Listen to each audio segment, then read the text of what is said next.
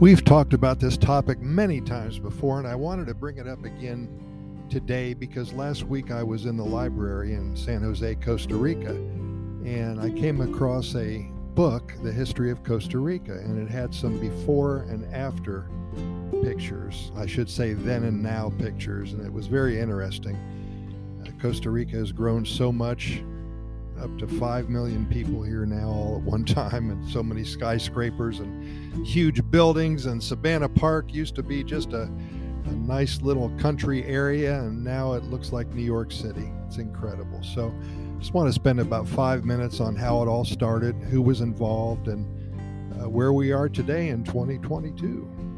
In 1502, wow, what's that, 420 years ago, when Christopher Columbus landed in Puerto Limon, less than 20 indigenous tribes occupied the land in what is now Costa Rica. The golden bands that the region's Carib Indians wore as earrings and nose rings inspired the uh, Columbus and his crew to name the country Costa Rica, meaning, of course, rich coast. Columbus's arrival ultimately led to the eradication of these native populations as exotic diseases and fatal battles took their toll. Not a good thing. While large scale colonization was rampant in other Central American countries, few Spanish colonists claimed lands in Costa Rica due to the lack of mineral wealth and the lack of an abundant Indian population to work the land. Initial attempts to colonize all of the coastal areas were unsuccessful due to the extreme heat, the dense jungle, and diseases such as dengue fever and malaria. Colonists finally settled in the cooler central highlands of Cartago in 1563. As most of the native population had perished, the settlers worked the land themselves and became small landowners.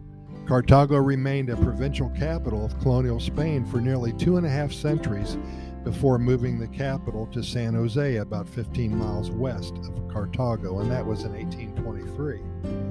In 1821, Costa Rica and several other Central American provinces declared their independence from Spain.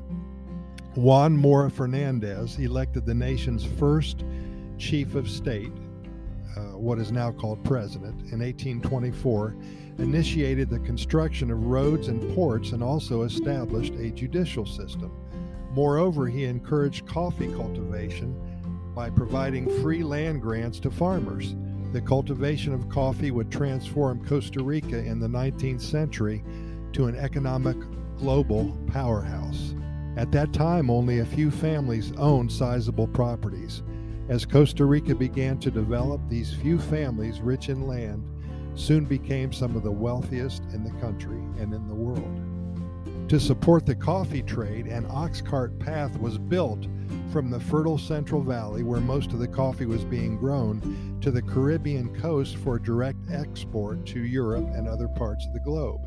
This trade ultimately opened doors to European influence doc, uh, as doctors, uh, artisans, and naturalists from these areas immigrated to Costa Rica in the 1850s. The capital city of San Jose rapidly developed and, as a note, was one of the first three cities in the world to have electricity throughout the city.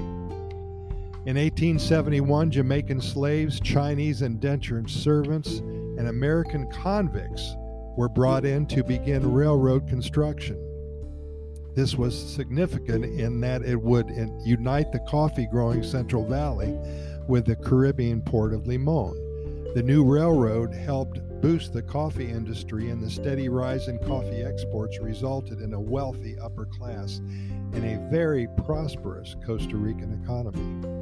In fact, Barrio Amon, just a few blocks north of the downtown area of San Jose, is home to many of the mansions that these coffee barons built in the 1890s and through to about 1910. This barrio, or neighborhood, as they say in Spanish, is home now to many hotels, B&Bs, and cafes, but still holds the charm of the past. I suggest a walking tour when you visit Costa Rica. The first democratic elections were held in 1889, and other than two brief periods of violence, democracy has been synonymous with Costa Rica ever since. Costa Rica is one of the most successful democracies in the Americas. In 1917, Federico Tinoco overthrew the elected president, Alfredo Gonzalez. Most Costa Ricans, as well as the United States, opposed Tinoco's overthrow, and he was disposed, or deposed, I should say, in 1919. In the close presidential election of 1948, Rafael Calderon fraudulently claimed victory over Otilio Ulate. The dispute precipitated a six week civil war resulting in over 2,000 deaths. Jose Ferrer, as supporter of Ulate, assumed presidency for 18 months before deferring back to Ulate. Economic and social reforms since 1948 have enabled the country to remain stable. A new constitution was adopted, and elections have since been free and fair. Costa Rica still has a large agricultural sector, including coffee and bananas, pineapple and sugar exports, mangoes. In the last 20 years, ecotourism and technology have taken off and become top earning industries in the country. Costa Ricans enjoy a very high standard of living and land ownership is widespread. The country boasts a high literacy rate, over 98%, a large middle class, and a stable government that has functioned without an army for more than 60 years. In the past 10 years, especially, global companies have moved towards expanding their footprints in Costa Rica, which is fantastic because of the labor pool here. Many bilingual workers who are intelligent and hardworking lend to success in business for any company who participates. It's an exciting time for Costa Rica. Stay tuned because every day we tell you more about this wonderful country. Thank you so much for listening, and keep in mind that we've recorded way over 1,200 episodes of our Costa Rica Pura Vida Lifestyle podcast series. We're found on all major podcast venues, including iHeartRadio, Spotify, Google Podcast, the Apple Podcast platform, Stitcher, Anchor, and all the others. Simply Google our name and the venue that you wish to listen, and the links will magically appear in front of your eyes.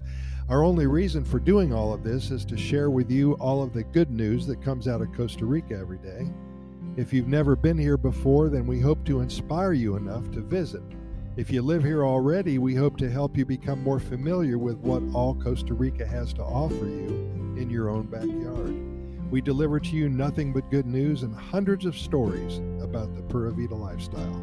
Thanks again for listening, and we'll be here tomorrow. Hope you are too.